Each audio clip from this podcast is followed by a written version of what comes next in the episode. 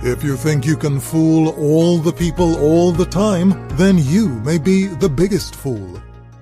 People can get away with stuff for a while, but not forever. The light can reveal what was done in the dark. There are those who believe nothing can touch them, that they are invincible. Regardless of advice and warnings, they would rather pursue their agenda, with little or no concern for the methods used. But nothing man-made lasts forever. And while we may think we can keep others in the darkness of ignorance, life's events have shown us otherwise. No matter how much we hide things in the dark, what is certain is that when the night is over, the dawn comes, bringing with it its companion, light. And it doesn't take a whole lot of light to remove the darkness. Human history has shown us that the biggest fools are those who think they have enough money or power to keep everyone else foolish.